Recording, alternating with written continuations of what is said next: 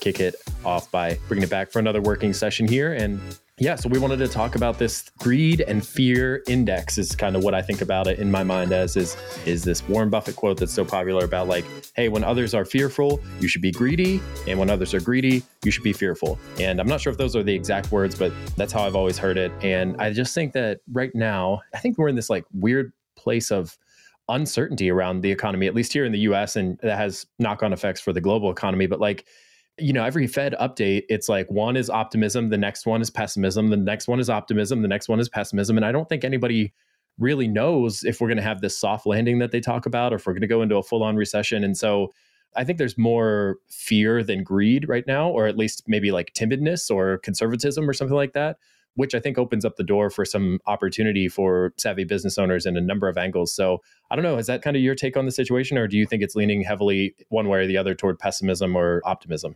I think there's just a lot of unknowns right now. Yeah. I've been pretty outspoken that like people have been talking about the quote unquote impending recession for 12 months now.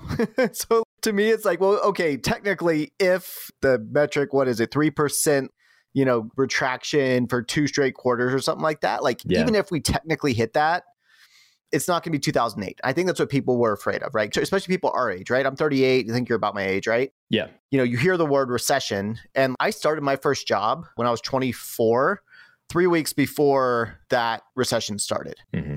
I got very lucky because that company I was at doubled in size over the next year. So it was one of those companies that did really well through the recession. It was a bad recession, right? So many foreclosed homes, et cetera. So when people our age, especially people that have come of age during that time, hear recession, they think that, right? They don't think the dot com or 80s or 70s or whatever. Like recessions come, they're natural. But there's been a lot of fear this time around. And I think that a lot of people have been making a lot of money off of sowing that fear. But yeah, that's my read. And just like looking at it from a business perspective, right? Not just being a pundit and, you know, an armchair economist, but from a business perspective, I've seen that. And we've talked about this before about leads are just, they're harder to come by, right? At both my companies, we see that. They're harder to come by budgets are smaller and people are less willing to take a risk, less willing to take a chance, right? When the COVID mm-hmm. pandemic hit, we saw at Credo, Editor Ninja wasn't going then, but we saw like people fired their agencies, right? Just like made a snap decision, just like we don't know what's happening, so we're just going to stop. And then the ones that the businesses that did really well were like, game on, spend all the money, right? And so agencies saw like a drop and then boom, it came roaring back, right? We saw like a doubling in leads in like three months' time when the pandemic hit. And I was, and you know, March 2020, I'm like, business is done, have to go get a job. And by June, I'm like, holy shit, we've grown so much. Versus now, and we didn't see the tire kickers. I think now we're not seeing those big budgets and we're seeing a lot more of the tire kickers and we're seeing the tire kickers take a lot longer yeah. to close. And I'm seeing that across both businesses. So yeah, I think there's just like a lot of fear. People are still hiring though. So let me put a positive spin on it. People are still hiring, right? We're still signing customers at both companies. People are still hiring agencies. People are still hiring, you know, business owners. People are complaining about they can't find enough good workers, right? So like there are jobs out there. And, you know, I'm kind of hoping personally running service companies that people can't find a good full time person to hire. Well, maybe they shouldn't be hiring a full time person. Maybe they should just hire a service like yours or mine, right? But yeah, that's my read. I'm with yeah. you. And I do love Buffett's quote though. And I would love to hear kind of like, what have you thought about? You brought the topic. What have you thought about like, where are you being greedy right now? Let's start there. Yeah. I think it's interesting because, you know, in any recession or adverse event, like take COVID, that wasn't traditionally or academically considered a recession, but it was a very negative and significant impact to the global economy. I think in any situation like that, there are always going to be winners and losers. Like somebody is going to win, even in the most negative type of scenario that you find yourself in. And the people that make protective equipment or work in healthcare or something like that, like a lot of those businesses won. The people who make hand sanitizer one big, huge, like lifetime earnings, setting new records, you know, stuff that they'll never break again, probably. So there's always opportunity. And, you know, some of that's determined by your market. But at the same time, to your point about like some businesses get really conservative and they fire all their agencies, some businesses fire a lot of their people and lean more heavily on agencies and freelancers because they're more affordable or they can do fractional work versus like a full time salary that gets paid no matter what. So it works in both directions. And I think it's just a matter of like, what does your pipeline look like? What does your market look like? So, to answer your question about places that I think we can start to be greedy, I think one of those areas is like talent acquisition. And this goes both ways. It's like, hey, it might be hard to retain the talent that you have in house because job hopping seems to be popular and there are a lot of businesses that are willing to pay top dollar because it's getting a little bit more competitive for like the top 1% or top 5% of skill sets. But at the same time, there are a lot of layoffs happening. And if you can find somebody who has recently been laid off from a bigger company because maybe that company had a little bit of fat to trim, and that's not saying anything negative about those people. It's just like companies, when they do well, they tend to overextend themselves. And then something like this happens and they pull back really quickly. We're seeing this especially in the tech sector. So if you can find a developer who recently got laid off, or you could find a content marketer or something like that, and they're probably reeling because they didn't see this coming and they probably didn't have a plan B. They probably didn't have much of a safety net and they're probably not particularly interested in standing up a freelance practice from nothing right? And so if you can find that person at the right time and offer them a working arrangement that is both stable and flexible in that like we both run remote or distributed companies in editor ninja and castaway so it's like yeah you could be anywhere in the world and you can do this work anytime you want as long as you never miss a client deadline and i can guarantee you steady pay based on this volume and the client accounts that we have. So I think that's a pretty compelling offer. And I think that this is a great time to get experienced, talented people for one of the most affordable rates that you're going to find in recent history. Yeah, I think that's largely true. And I would say that is also where I am being a bit greedy is in finding those good people. Also, just because freelancers, etc. I mean, I don't know about you, but I have been inundated with inquiries from editors wanting editing work. Like mm. freelancers, a lot of freelancers have lost a lot of work. So if we have work, then we can get great people.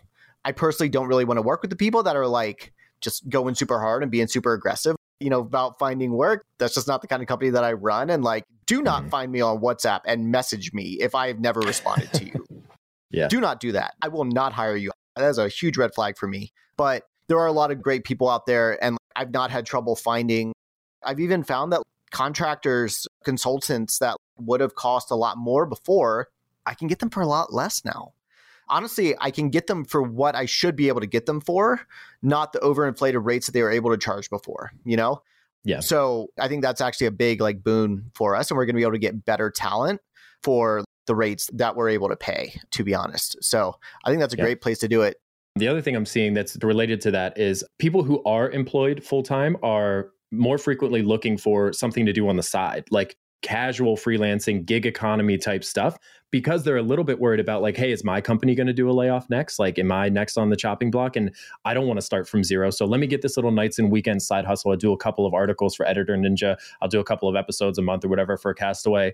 And that'll be my backup plan. And if I ever get laid off, I can go to them and say, hey, I can take on more work. So I'm seeing that too. So if you see somebody on LinkedIn or they've got a personal brand or they're publishing regularly and you align with them and they seem attractive, like I wouldn't be hesitant to reach out with a DM and just say, hey, are you doing any work on the side? Have you ever considered it? Or if that changes or that becomes an opportunity for you, like, let me know because I'd love to work with you based on what I've seen or at least talk about it. Right. So I've seen more and more of that and openness.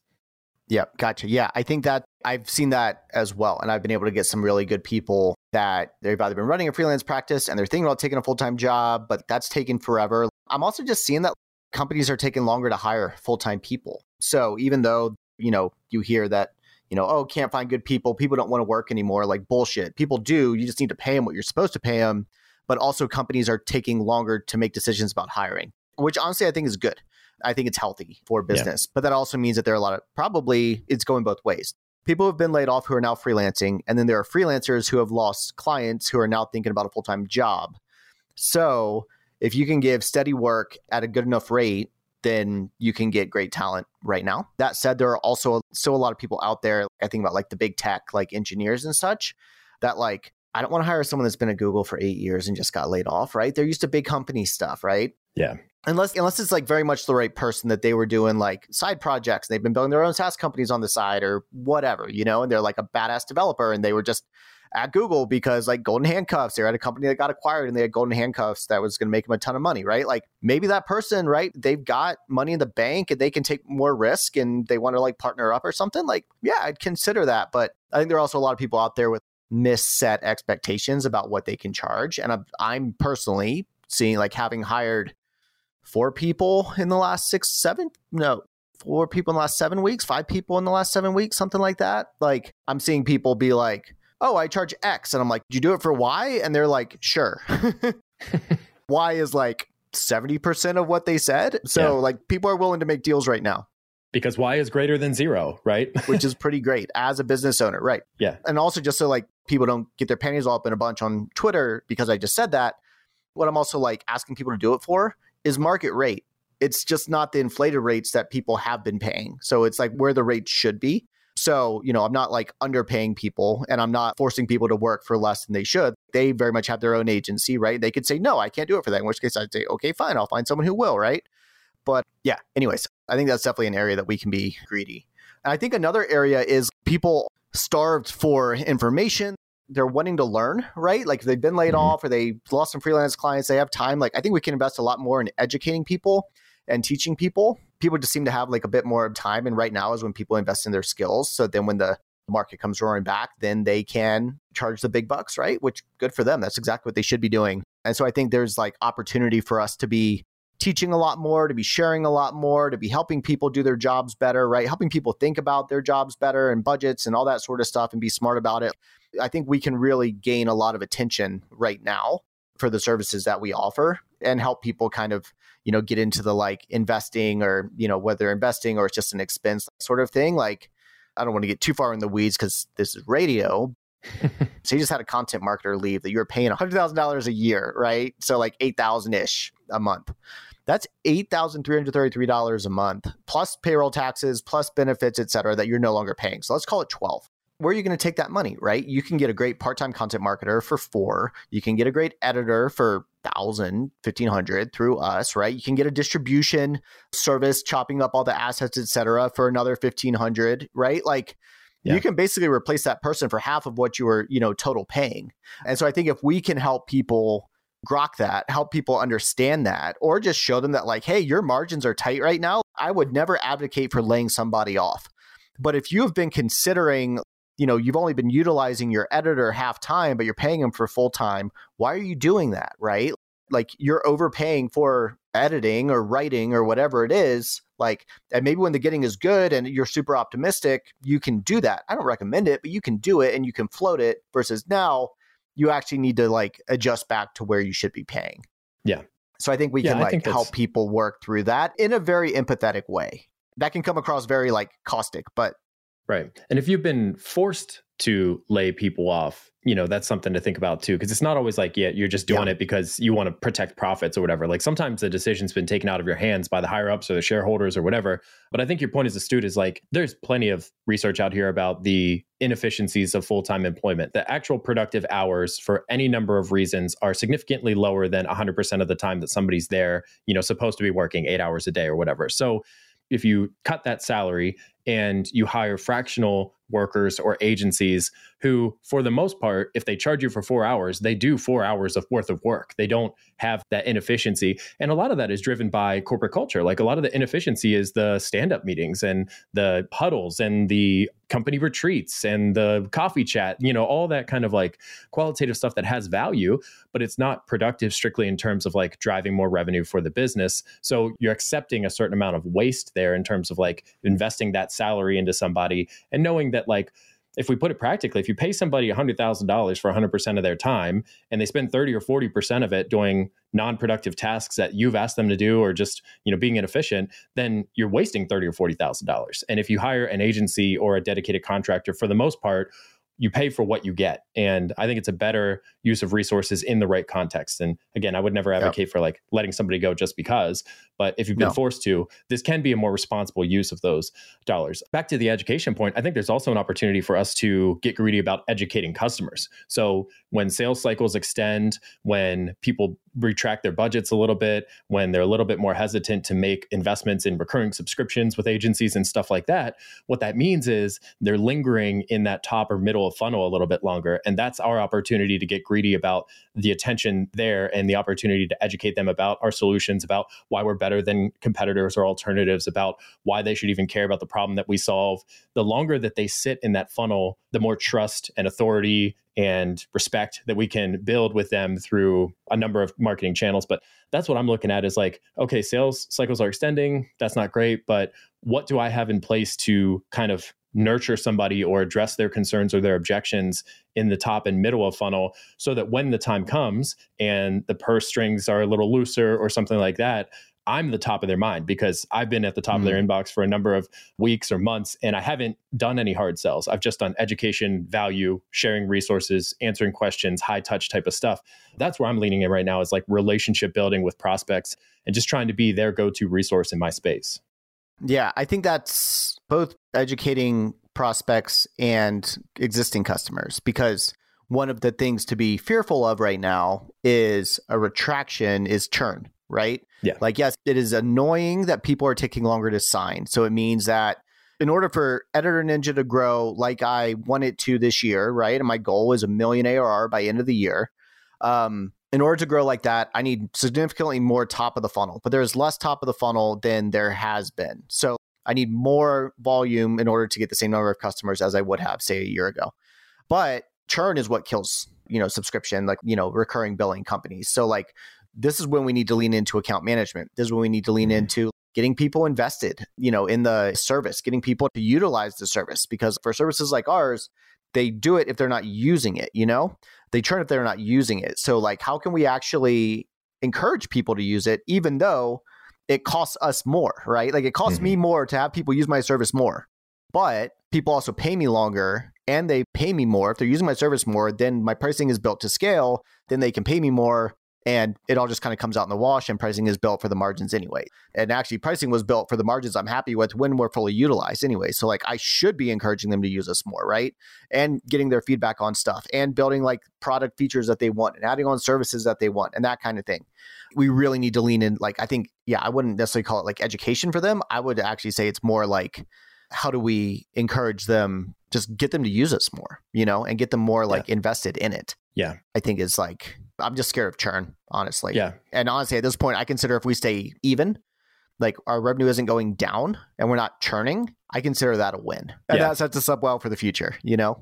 Yeah. And it's like that old saying, what is it? People don't quit bad companies, they quit bad managers. And I think you could flip yeah. that around and say, like, people don't fire bad agencies, they fire bad account managers or whatever, however you want to think about that. It's like if you're not earning your keep every month, let's mm-hmm. say you mm-hmm. bill monthly, like we both do if you're not earning your keep every month and communicating that back to the client because the client's busy, right? Like in my case, yeah. for Castaway, if we're producing all these assets, who's checking in to make sure those assets actually get posted to all the social profiles or those blog posts actually get published and things like that if the client representative that's not their sole focus so they might not even have visibility on that for the most part and if I had the luxury of having a dedicated account manager, which I don't, that person's job would be to check in on clients every single week and say, oh, hey, this TikTok clip that we made for you is going viral. For your purposes, you usually get two or 300 views per post. Like this one's up to 3,000, 4,000, something like that. Mm. Bringing that back around and saying, hey, client, did you see this? And you know, I think it's a delicate dance in the same way that, like you said, don't message me on WhatsApp if I haven't replied to you and like beg for a job or consistently follow up. Like that's a red flag for me. Yeah.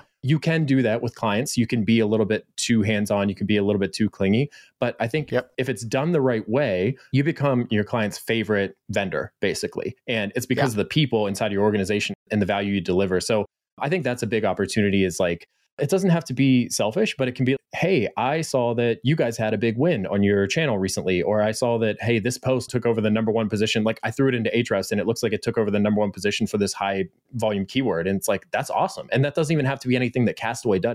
It just has to show like, I have a personal vested interest in the success of your business. And I've listened mm-hmm. to you mm-hmm. throughout our experience and I've heard what your priorities are. And I'm taking the time to like check in passively. And then when I see something interesting, I share that with you and, and I just want to share in that win with you. So I think it's an opportunity to do things that don't scale and just really like focus on the people less than the metrics right now. And mm-hmm. I think if you can build strong relationships there, then that's the best way to manage churn because to the original point, like people don't fire bad agencies, they fire bad account managers who don't represent them well or have their interests in mind. And so if you can not be that person, if you can be an account manager who cares, genuinely cares, and you're also doing good work, then I think you have the best chance of being retained longer. Mm-hmm. Totally. Totally. Yeah. Okay. Let's look at another area where maybe we can get greedy. You know, the one that jumps out at me, it's kind of related. Maybe we could tie these two together because they both go back to AI, right? Like AI is eating the world. We talk about these hype cycles, like everything's around Chat GPT and everybody's building that functionality into their tools. Notion just added their AI feature recently, so you can just use AI to draft things up in Notion. I think this can fall under both buckets. So I had it under the fearful bucket. So it's like as AI tools commoditize some of the services that we offer or attempt to, right? And in, it doesn't really matter if they do or do not, if the perceived outcome of that in the client's mind is that AI is just as good as Castaway, then that negatively affects me, right? So I think AI tools and people who get laid off and can do this independently for leaner margins or whatever, like all those things to me can be lumped into this race to the bottom price wise. It's like, hey, if mm. parts of your service or all of your service seem to be getting commoditized in the market, that's something to pay attention to because either you're going to lose business to that or you need to find a way to differentiate yourself and communicate the value so that you don't get involved in that race to the bottom because pricing is not the front that we want to fight any war on because that just hurts everybody involved, right? Like you're just cutting margins until you can't anymore and then, you know, the weakest businesses die or whatever.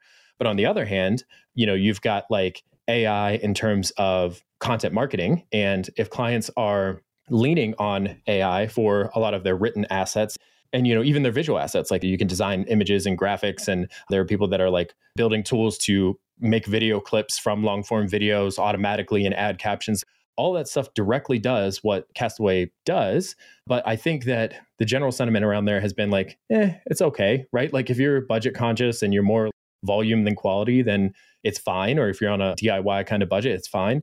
But I think that's actually an opportunity for us is like we are better. We will continue to be better unless something drastically changes there. So the real opportunity there is to communicate that and double down on that and find more of the right clients and use it as a filtering mechanism to keep kind of the less discerning or lower value clients like off of our radar and we just don't waste time on them.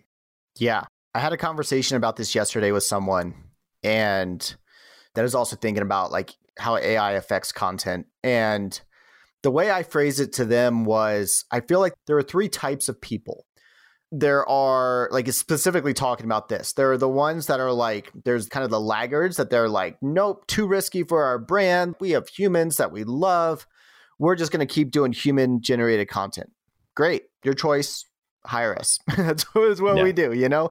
Then there are the people that are like, we are all in. They're more the, like the technologists, the innovators that they're like, we're all in on this. And I'm going to produce 500 pieces of content in the next three days using Chat GPT. And I'm like, good luck. You know, if they're just like testing it out, like whatever, do your thing. I'm testing it out. Right. But like, if you're relying on this to like replace your writers completely and like not have humans looking at it, then okay, like do your thing. But, you know, I'm going to invest in basically talking about how, like, where humans still need to be involved because, like, people that are, you know, thinking about, like, I'm going to produce 200 pieces of content in the next three days, they're eventually going to come back to where I have landed because I've been doing yeah. the testing, I've invested the time into it, right? And so I want the people that are like, hey, we want to produce more great content. We think AI can help us do that, but we're investing more into strategy, into our operations around content, into our editors, our workflows, like all that sort of stuff. Great, because that's going to be needed with that increased volume. So the people that have grokked, that have understood that they have to do, they need more content people, they need more strategists, they need more editors, they need to figure out how they promote this now increased volume of content. Because let's be honest, most people are not great at promoting their content, right? You know, and if they're not good at promoting 10 pieces, how the heck are they going to be good at promoting 100 pieces a month? So, like, you know, all very real considerations to make. And the people that have made that leap, they're a little bit more mature in their thinking. Like, those are the people that we're going after. But I think we can go about, we should be leading that charge, right? Leading that conversation. Because then the people that, you know, said, oh, I'm just going to try it on my own, then they're going to come back with their tail between their legs and say, all right, you were right. You know, a lot of them will. So, yeah, I think that's absolutely a place that we can do it. But at the same time, I think we, need to be aware of people they kind of go from the, the SEO world has dealt with this for a long time, but an area that I'm fearful of is people saying like, okay, I was paying 500 bucks per blog post, right? And now I'm spending zero dollars per blog post. So I want you to now produce it for 150, right? Mm-hmm. Or like, oh yeah, AI is editing it for us for free, right? Quote unquote for free because all these tools are venture funded and they're giving it away for free just to get market share, right? Like, which is just not reality, you know, in the like real money business world or in like revenue funded business world. So I feel like prices could get dragged down. And I don't want to play the low budget work game, you know? Yeah. Yeah. Yeah. I think so. And, you know, it's the same way that like any technological advancement has similar conversations happening around it. It's like, yeah, just because we invented the table saw, did that mean carpenters lost their jobs? No, it's just if you want to try to wing it at home with your own table saw, you can. And you might have a table that you created that like barely stands up, or you know, your kid sits on it the wrong way and it collapses to the ground.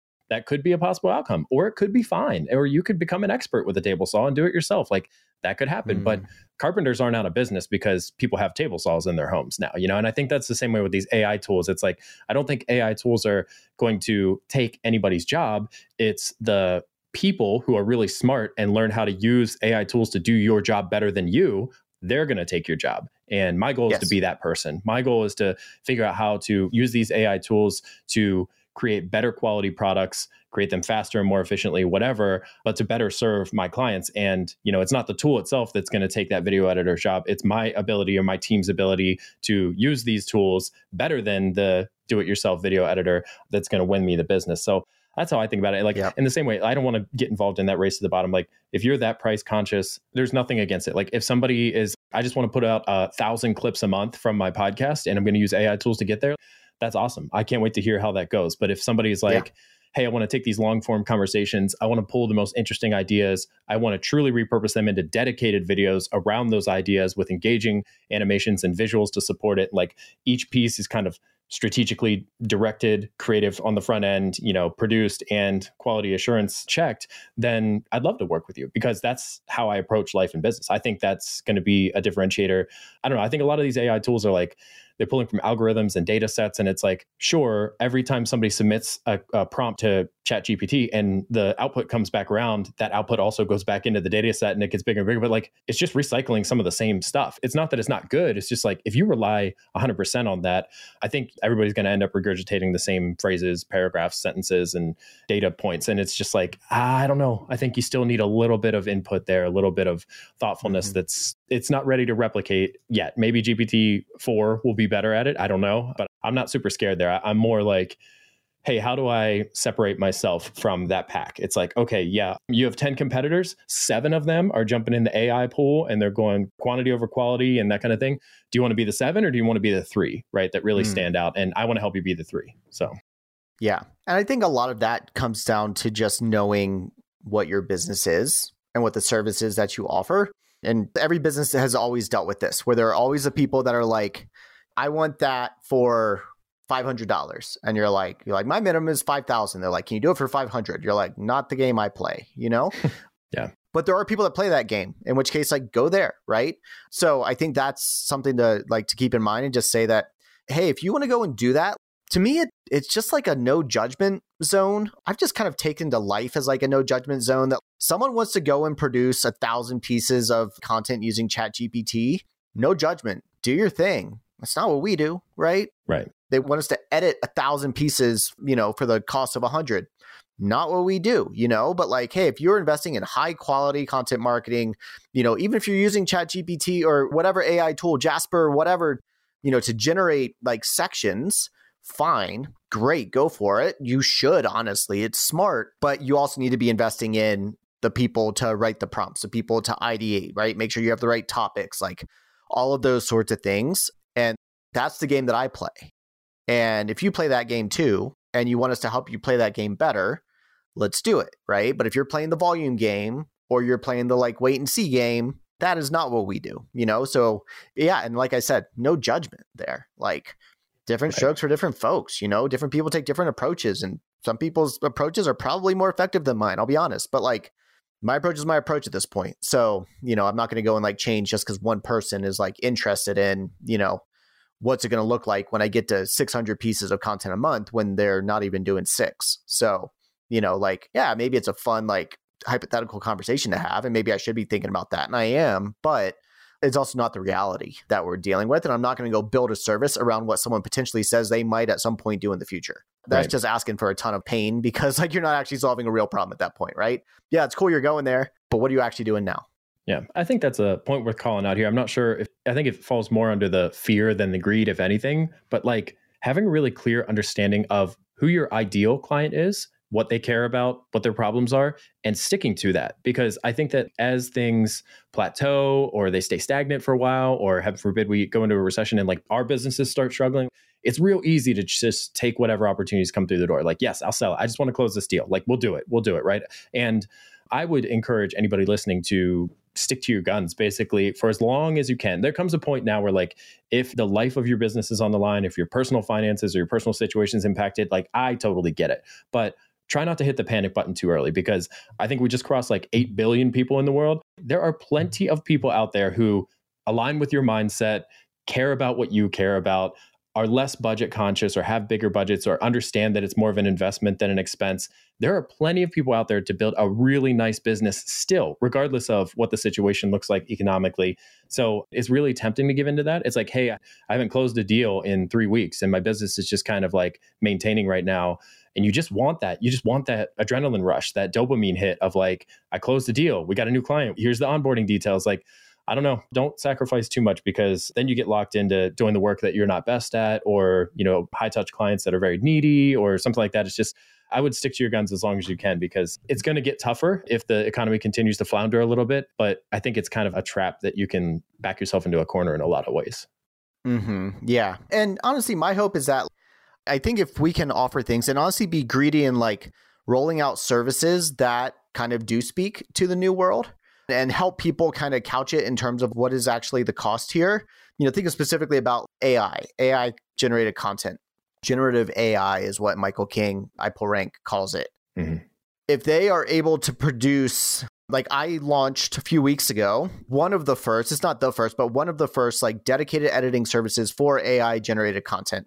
Verblio has also done some like work around this. They have a good blog post out there about like this editor said you know, their hypothesis was that it was going to take 50% less time to edit a piece of AI content than a piece written by humans. I looked at it and went, actually, it takes 50% more time, which is what they came out to as well. It actually took double the time for them.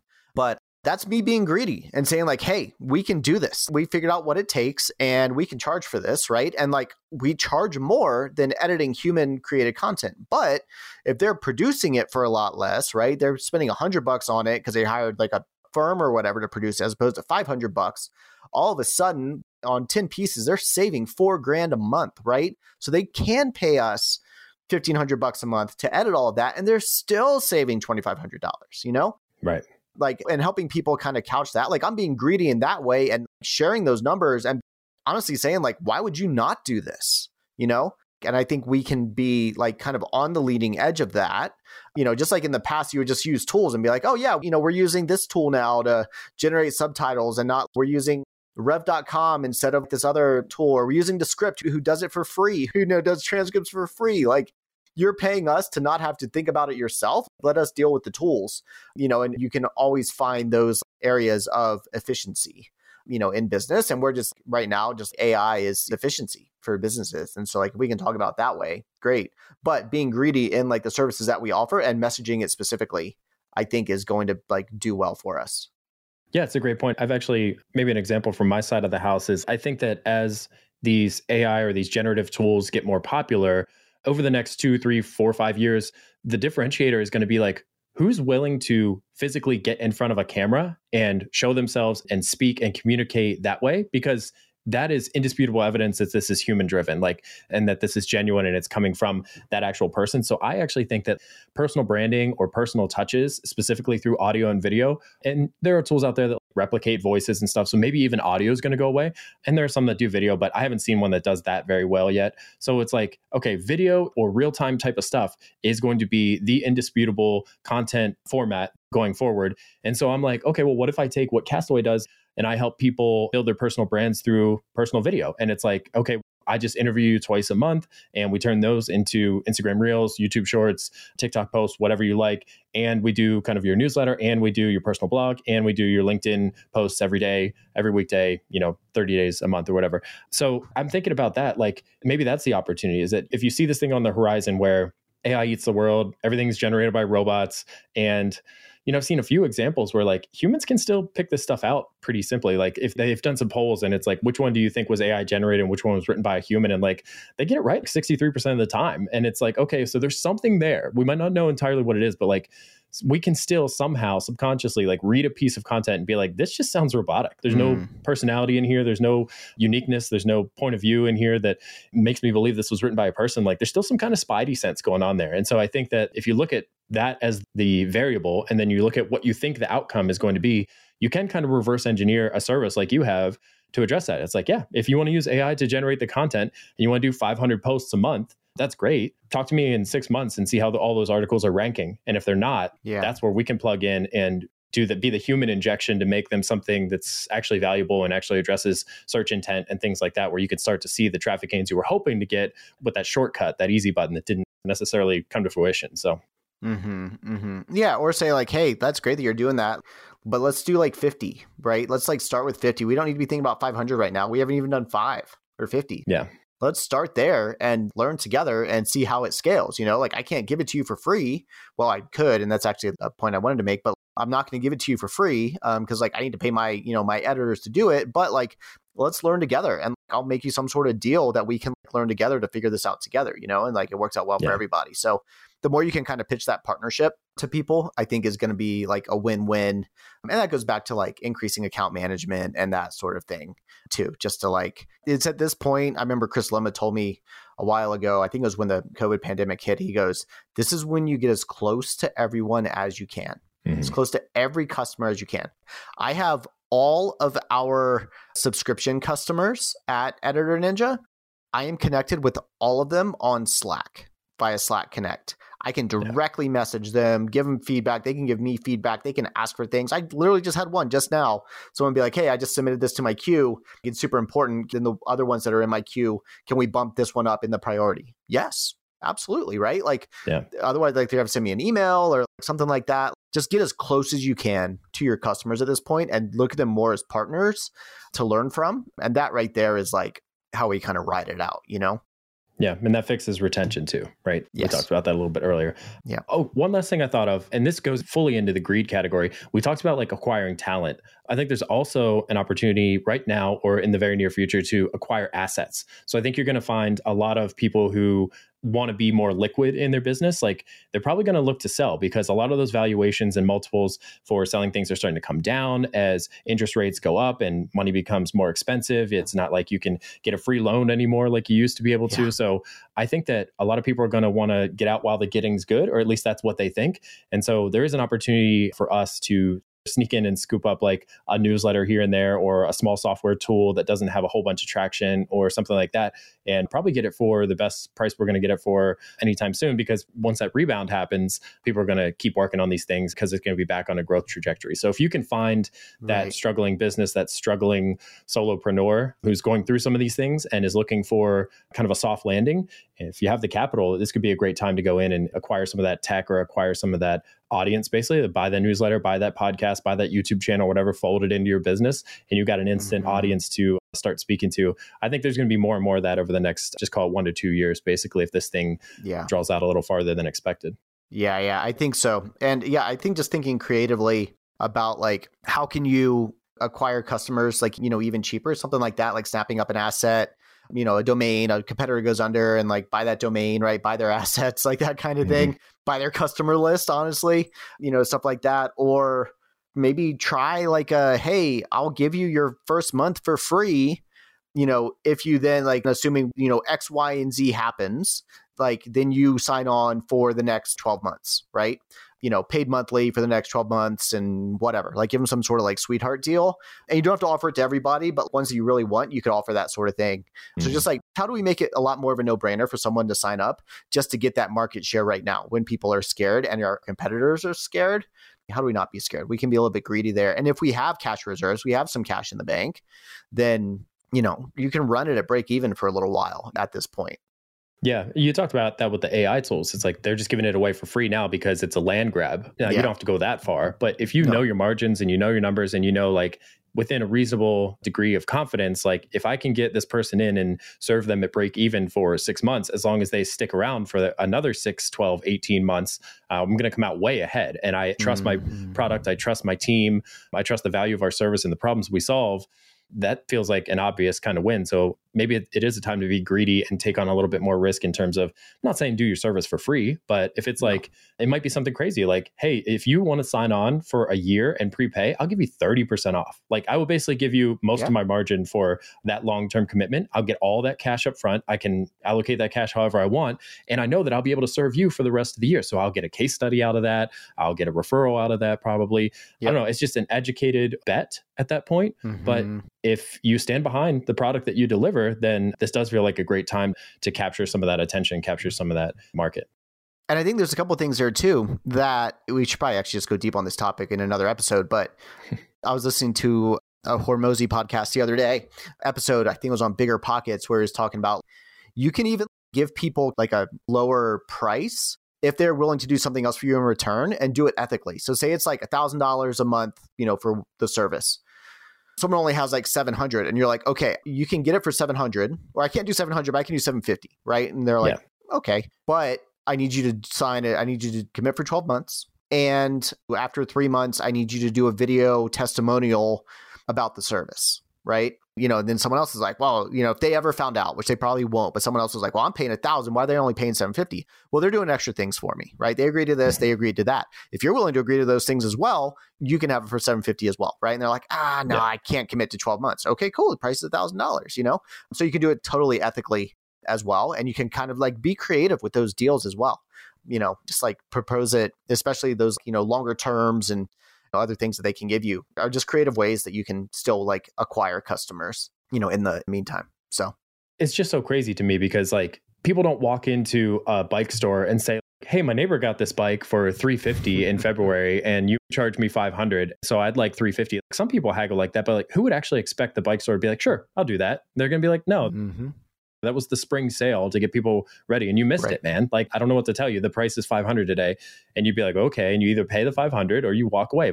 It is crazy to me, like the consumer mm-hmm. psychology behind that, because it's yep. just like, okay, it's a different time. That's not the offer anymore. But I do think we should yep. do a deep dive on probably just like some commentary around hundred million dollar offers. I feel like that's where a lot of yeah. this is going to come from, and we could just do our book notes from that and then you know how we're thinking about applying it to our business or how other people should and how to experiment those things i think that would warrant a dedicated conversation because we could go real deep on that. I like it. I like it.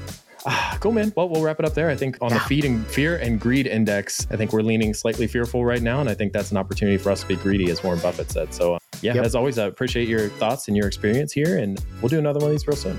Appreciate you. Talk to y'all later. Awesome. See ya